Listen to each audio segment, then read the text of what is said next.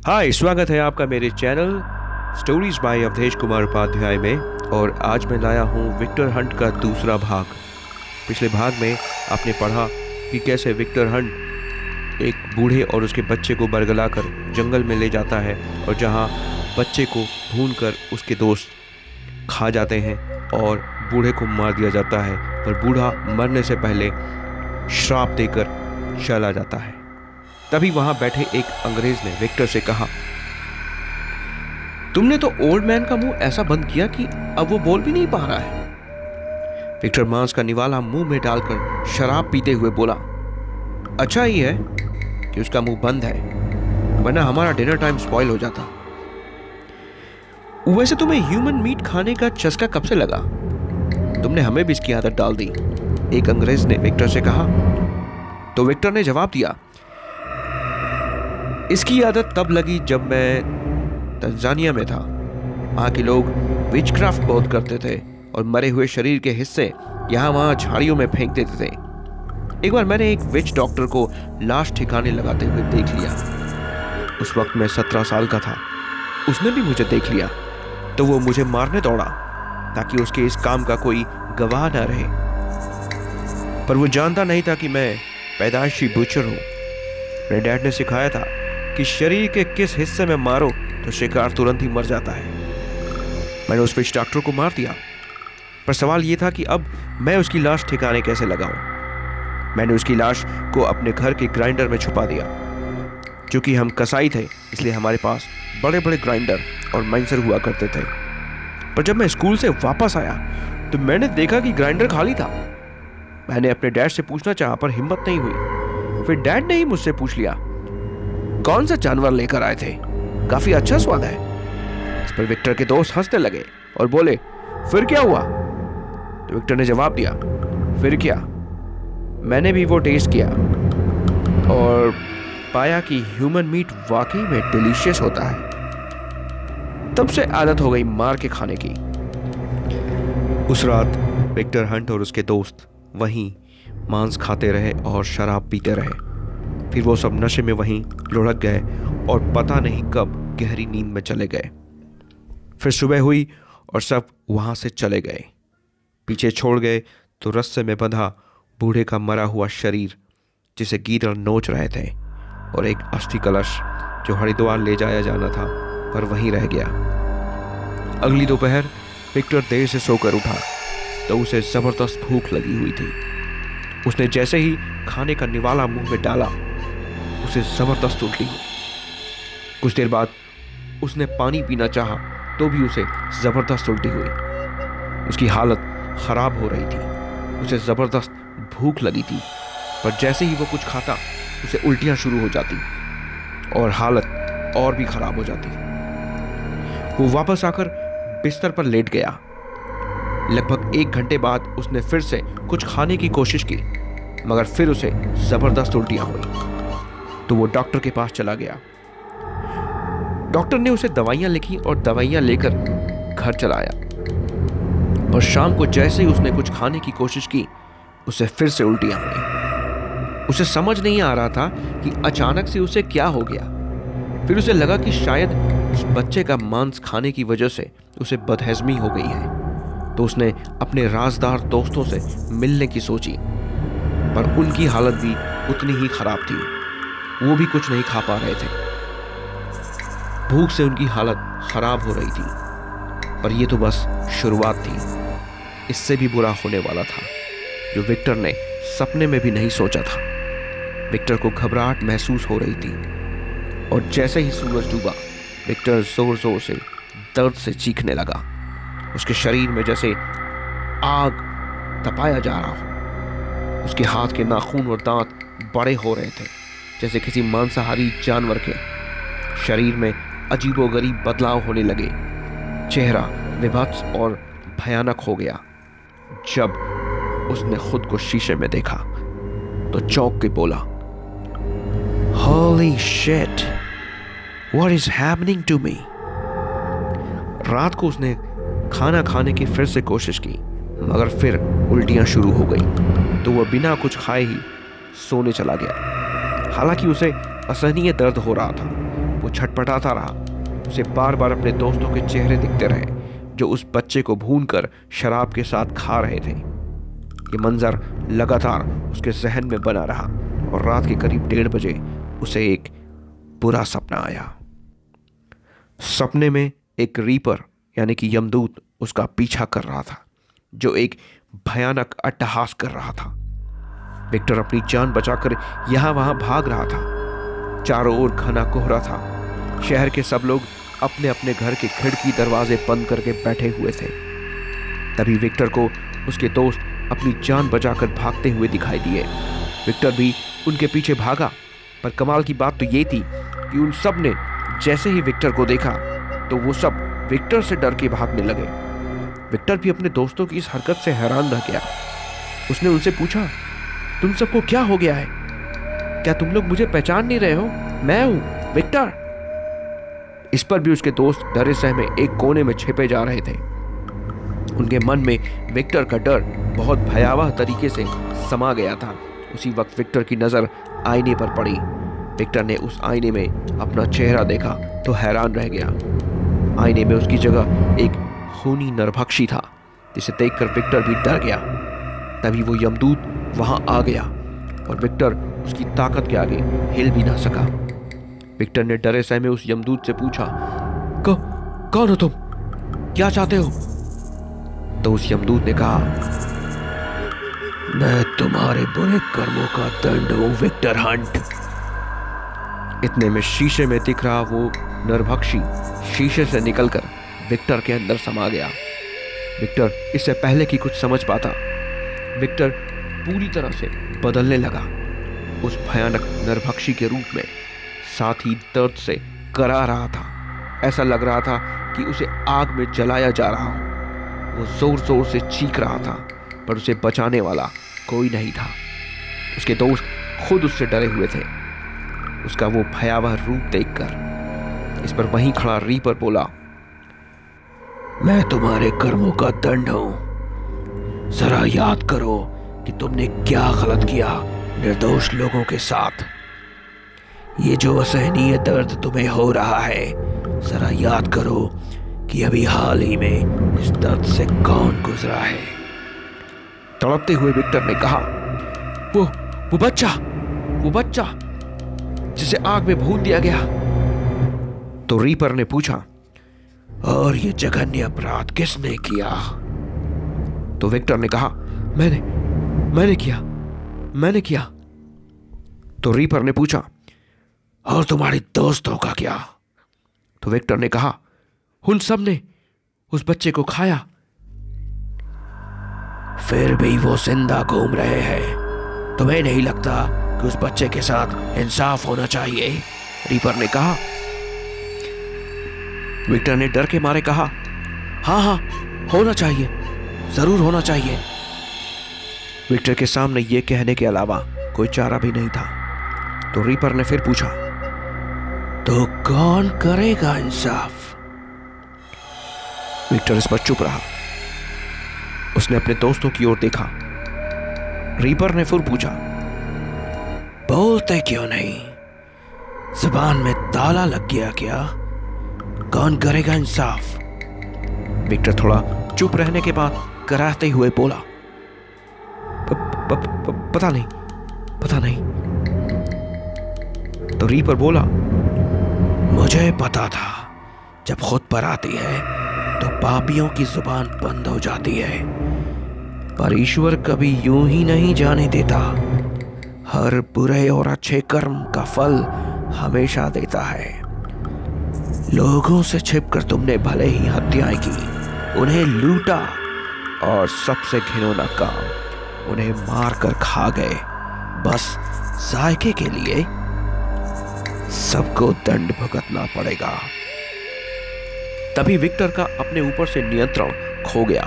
उसने अपने दोस्तों की ओर गुस्से और बदले की भावना से देखा।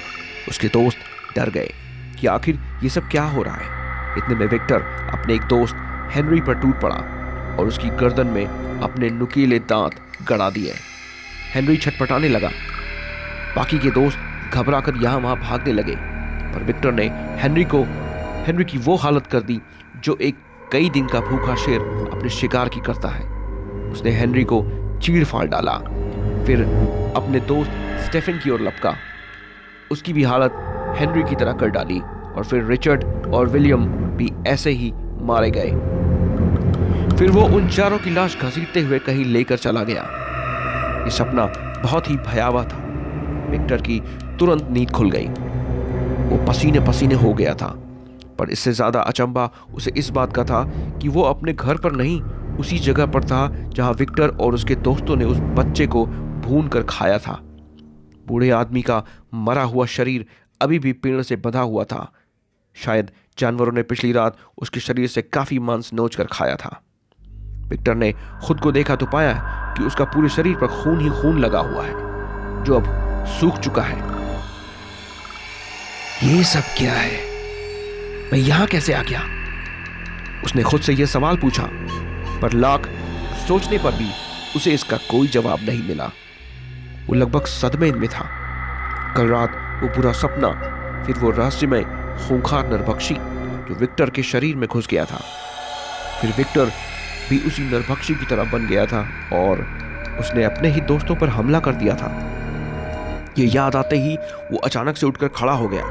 उसके मन में ये जानने की तीव्र इच्छा थी कि उसके दोस्त ठीक तो हैं या नहीं।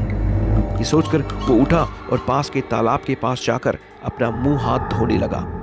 तभी उसे नज़दीक ही मक्खियों के भिनभिनाने की आवाज़ सुनाई दी। उसने घूम कर देखा तो पाया कि कुछ दूरी पर गिद्धों का हुजूम कुछ नोच कर खा रहा है। कुछ गीदड़ भी उसमें अपना हिस्सा पाने के लिए बार बार इधर उधर से घुसने की कोशिश कर रहे हैं।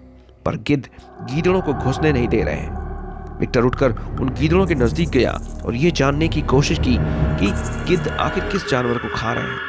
पर गिद्ध इतने ज़्यादा थे कि उसे उन्हें डंडों और पत्थरों से मारकर भगाना पड़ा, जिससे गिद्धों का समूह गुस्से में आ गया। उन्होंने विक्टर पर हमला कर दिया। विक्टर खुद को बचाते हुए उन पर पत्थर और डंडों से हमला करता रहा। कुछ देर के लिए गिद्ध विक्टर से दूर जाकर एक सूखे हुए पेड़ पर बैठ गए। और वहीं से विक्टर की हरकतें देखने लगे, जबकि विक्टर ये देखकर हैरान था कि गिद्ध अब तक उसके दोस्तों की लाशें खाने में व्यस्त थे। किसी ने उनके पेट की अंतड़ियाँ फाड़ डाली थी। चेहरा अभी भी सही सलामत था तो विक्टर पहचान गया कि उसके दोस्तों की कटी फटी लाशें हैं। पर इनके साथ ऐसा किसने किया होगा? विक्टर ने खुद से पूछा तो उसका शक भी खुद पर गया। कहीं कल रात वाला बुरा सपना सच तो नहीं? क्या मैंने अपने ही दोस्तों को मार डाला? ये मुझे क्या हो गया है? मैं यहाँ कैसे आ गया? विक्टर ने वही तालाब के पास से घूमकर उस पेड़ को देखा, जहाँ वो मरा हुआ बूढ़ा आदमी पेड़ में बंधा था। विक्टर बड़े ध्यान से उसे देख रहा था, तभी गिद्धों ने फिर विक्टर पर हमला कर दिया। उनके चोंच नुकीले और पैने थे। जो एक बार में विक्टर का लगभग सौ ग्राम मांस नोच कर लेके चले गए। विक्टर दर्द से करा उठा और यहाँ वहाँ भागने लगा, पर गिद्धों का हमला खतरनाक था। विक्टर तालाब में कूद गया और खुद को पानी में, गहराई में छिपा लिया। पर आखिर कितनी देर तक वो पानी के अंदर छिपा रहता? उसकी सांस फूलने लगी थी। अब अगर वो बाहर ना आता तो उसके फेफड़ों में पानी भर जाता। उसने अपना सिर बाहर निकाला तो हैरान रह गया। वहाँ एक भी गिद्ध नहीं था। उसने चारों ओर नज़र दौड़ाई, वहाँ कोई गिद्ध नहीं था। उसने अपनी, उसे अपनी आँखों पर भरोसा नहीं हो रहा था। उसने एक नज़र अपने साथियों की लाशों की ओर डाली, जिन्हें कीड़े नोच रहे थे। तभी विक्टर के पानी में डूबे हुए जिस्म में कुछ चुभा, वो दर्द से करा उठा। तभी उसे पानी में डूबे हुए अपने शरीर में लगभग हर जगह वैसे ही चुभन महसूस हुई। उसने हाथ डालकर देखा तो पाया कि कोई मछली नुमा जीव उसके शरीर में अपने दांत कड़ाए बैठा है। उसने एक जीव को जैसे तैसे खींचकर बाहर निकाला। इसमें उसे असहनीय दर्द हुआ। वो पानी से बाहर निकलकर भागा और जब वो बाहर आया, उसके शरीर में दांत गड़ाई असंख्य मांसाहारी मछलियाँ पानी के अभाव में उसका शरीर छोड़कर ज़मीन पर गिरने लगी। तब जाकर विक्टर को राहत महसूस हुई। पानी के अभाव में मछलियाँ तड़प तड़प कर उछल रही थी। कुछ देर बाद वो मर गई। विक्टर दर्द से कराता, उन्हें शांत होते देख रहा था। उन मछलियों ने लगभग हर जगह उसे काटा था और उन जगहों से खून रिस रहा था। विक्टर को बेहोशी छा रही थी तो तालाब के किनारे वो वहीं लेट गया। तभी किसी ने उसका पैर बड़ी ज़ोर से पकड़ा। ये जो भी था, उसके दांत बहुत बड़े थे। उसने उठकर देखा तो पाया कि वो एक मगरमच्छ था। जो उसे खींचकर तालाब में ले जा रहा था। विक्टर ने अपने को बचाने की भरसक कोशिश की, पर सब बेकार, मगरमच्छ ताकतवर था और विक्टर पहले से ही घायल था तो विक्टर उसके आगे बेबस था। पर तभी विक्टर को ध्यान आया कि वो अपने पैरों के पास एक खंजर छिपा कर रखता है, पर वही पैर मगरमच्छ के मुँह में था। मगरमच्छ बड़ी तेज़ी से विक्टर को तालाब में लिए जा रहा था। विक्टर अपने आसपास की चीज़ों को पकड़ने की कोशिश कर रहा था ताकि मगरमच्छ उसे पानी में ना ले जा सके। आसपास की छोटी मोटी झाड़ियों को वो जैसे ही पकड़ता, वो उखड़ जाती। अब विक्टर को लगने लगा कि उसकी मौत नज़दीक है। तभी उसके हाथ में किसी जानवर की हड्डी आ गई। उसने उसे मगरमच्छ के सिर पर दे मारा। मगरमच्छ ने दर्द की वजह से उसका पैर छोड़ दिया। विक्टर ने इसका पूरा फ़ायदा उठाया और पैरों में छिपा खंजर बाहर निकाल लिया। तभी मगरमच्छ ने उस पर फिर से हमला करने की कोशिश की, पर विक्टर इस बार तैयार था। उसने खंजर मगरमच्छ की आँख के आर पार कर दिया। मगरमच्छ दर्द से पलट कर पानी में चला गया, पर मगरमच्छ के शरीर से खून निकलकर तालाब के पानी को लाल करने लगा। विक्टर भागकर तालाब से दूर चला गया और वहाँ से तालाब को गौर से देखने लगा। तालाब के पानी में अब कोई हलचल नहीं थी। फिर विक्टर ने अपने दोस्तों की क्षत विक्षत लाशों की ओर देखा। उसकी कुछ समझ में नहीं आ रहा था कि अचानक से उसकी ज़िंदगी में इतनी तकलीफ़ और दर्द कहाँ से आ गया। खून अभी भी उसके घावों से रिस रहा था। वो चलने में असमर्थ था। उसने एक नज़र पेड़ में बंधे मरे हुए बूढ़े आदमी को देखा और बोला फकिंग ओल्ड मैन ये कहकर वो जैसे ही वहाँ से जाने को हुआ, तभी पुलिस वाले अपने खोजी कुत्तों के साथ वहाँ आ गए। विक्टर के हाथ में खून से सना खंजर देखकर उन्होंने विक्टर को पकड़ना चाहा, पर विक्टर भी भागने में असमर्थ था। उसने पुलिस वालों से प्रार्थना की कि कोई प्लीज़ उसे अस्पताल ले जाए। पुलिस वालों ने पास ही ढेरों, पुलिस वालों के पास ढेरों सवाल थे। पास ही चार लोगों की कटी फटी लाशें और बूढ़े आदमी की बंधी हुई डेड बॉडी ये सब विक्टर को सवालों के घेरे में ला रही थी। पर ज़्यादा खून बहचाने की वजह से विक्टर खड़ा न रह सका और गिरकर बेहोश हो गया। पुलिस वालों ने विक्टर को कुछ सिपाहियों की निगरानी में अस्पताल भेज दिया और खुद उस जगह की तफ्तीश करने लगा। विक्टर का शरीर घावों से भरा पड़ा था। जब शाम को अस्पताल में उसकी आँख खुली तो उसने खुद को पट्टियों में लिपटा हुआ पाया। उसे ज़बरदस्त भूख लग रही थी। उसने खाने को मांगा। अस्पताल वालों ने उसके लिए सैंडविच और दूध मंगाया, पर जैसे ही विक्टर ने उसे खाया उसे ज़ोर की उल्टी हुई। उल्टियाँ करते वक्त उसके शरीर के टांके खुल गए, जिनसे खून रिसने लगा। मैं कुछ खा क्यों नहीं पा रहा हूँ? उसके मन में यह सवाल था। तभी पुलिस वाले भी वहाँ पहुँच गए। उन्हें देखकर विक्टर असहज महसूस करने लगा, पर अपने चेहरे पर यह ज़ाहिर होने नहीं दिया। एक पुलिस वाले ने विक्टर से कहा, ओहो तो आपको होश आ गया? अब कैसी तबीयत है आपकी? तो विक्टर ने कहा दर्द हो रहा है, पर खुश नसीब हूँ कि मैं बच गया। इस पर पुलिस वाले ने कहा, क्या हुआ था वहाँ? किसने हमला किया था? तो विक्टर ने कहा, मैं अपने दोस्तों को बचाने के लिए गया था तो उसने मुझ पर ही हमला कर दिया। विक्टर ने पुलिस वालों को एक मनगढ़ंत कहानी सुनाई। इस पर पुलिस वाले ने पूछा, कौन था वो? क्या आप उसे पहचानते हैं? इस पर विक्टर ने कहा, नहीं। पता नहीं क्यों उसने मेरे दोस्तों को मार डाला। इस पर पुलिस वाले ने पूछा अच्छा तो वो आपके दोस्त थे जिनकी लाशें वहाँ कटी फटी पड़ी हुई थी?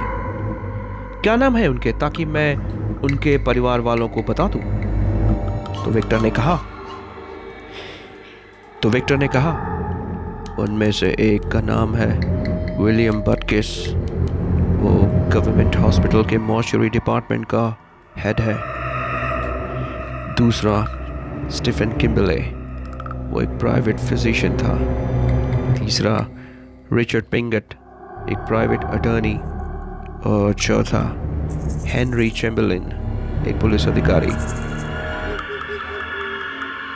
इस पर पुलिस अधिकारी चौंक कर खड़ा हो गया। और बोला ओ my lord mister Chamberlain is dead उनके घर वाले बहुत परेशान हैं। पूछताछ में पता चला कि वो सब जॉर्ज किम्बले के घर पर कल रात इकट्ठा हुए थे, पर जॉर्ज किम्बले का घर तो खून से भरा पड़ा है। दीवारों, दरवाजों, फर्श पर हर जगह खून ही खून। आप खुशकिस्मत हैं जो बच गए। खैर, आपने अपने बारे में नहीं बताया। आपका नाम क्या है? विक्टर ने कहा माइकल कॉन्टे मैं एक मांस का व्यापारी हूँ। हमारा बिज़नेस मैड्रिड में है। मैं यहाँ अपने दोस्तों से अक्सर मिलने आया था, आया करता हूँ। और यह हादसा हो गया। तो पुलिस वाले ने विक्टर से पूछा, ओह, तभी आपका चेहरा मुझे जाना पहचाना लगता है। खैर, मिस्टर चैम्बलिन सर ने कभी आपका ज़िक्र नहीं किया। तो विक्टर ने कहा, मुझमें ऐसी कोई ज़िक्र करने वाली बात भी नहीं है। बात का रुख किसी और तरफ़ जाता देख। पुलिस वाला उठकर खड़ा हो गया और विक्टर से कहा अच्छा अब मैं चलता हूँ। आप अपना ख्याल रखिएगा, हम लोग उस हत्यारे को जल्दी पकड़ लेंगे। इस पर विक्टर ने कहा हाँ जी, वो बचना नहीं चाहिए। ज़रूर, उसे पकड़िए। जी हाँ ज़रूर। ये कहकर वो पुलिस वाला दरवाजे तक जैसे ही गया, तभी उसे अचानक कुछ याद आया। वो लौटकर विक्टर के पास आया और पूछा, आपने उस पाँचवें आदमी के बारे में नहीं बताया? इस पर विक्टर ने हैरान होकर पूछा, कौन? कौन पांचवा आदमी? तो पुलिस वाले ने पेड़ में बंधे मरे हुए बूढ़े आदमी की फ़ोटो दिखाते हुए कहा यह आदमी। विक्टर ने जैसे ही उस मरे हुए बूढ़े की तस्वीर देखी तो उसके चेहरे पर हवाइयाँ उड़ने लगी।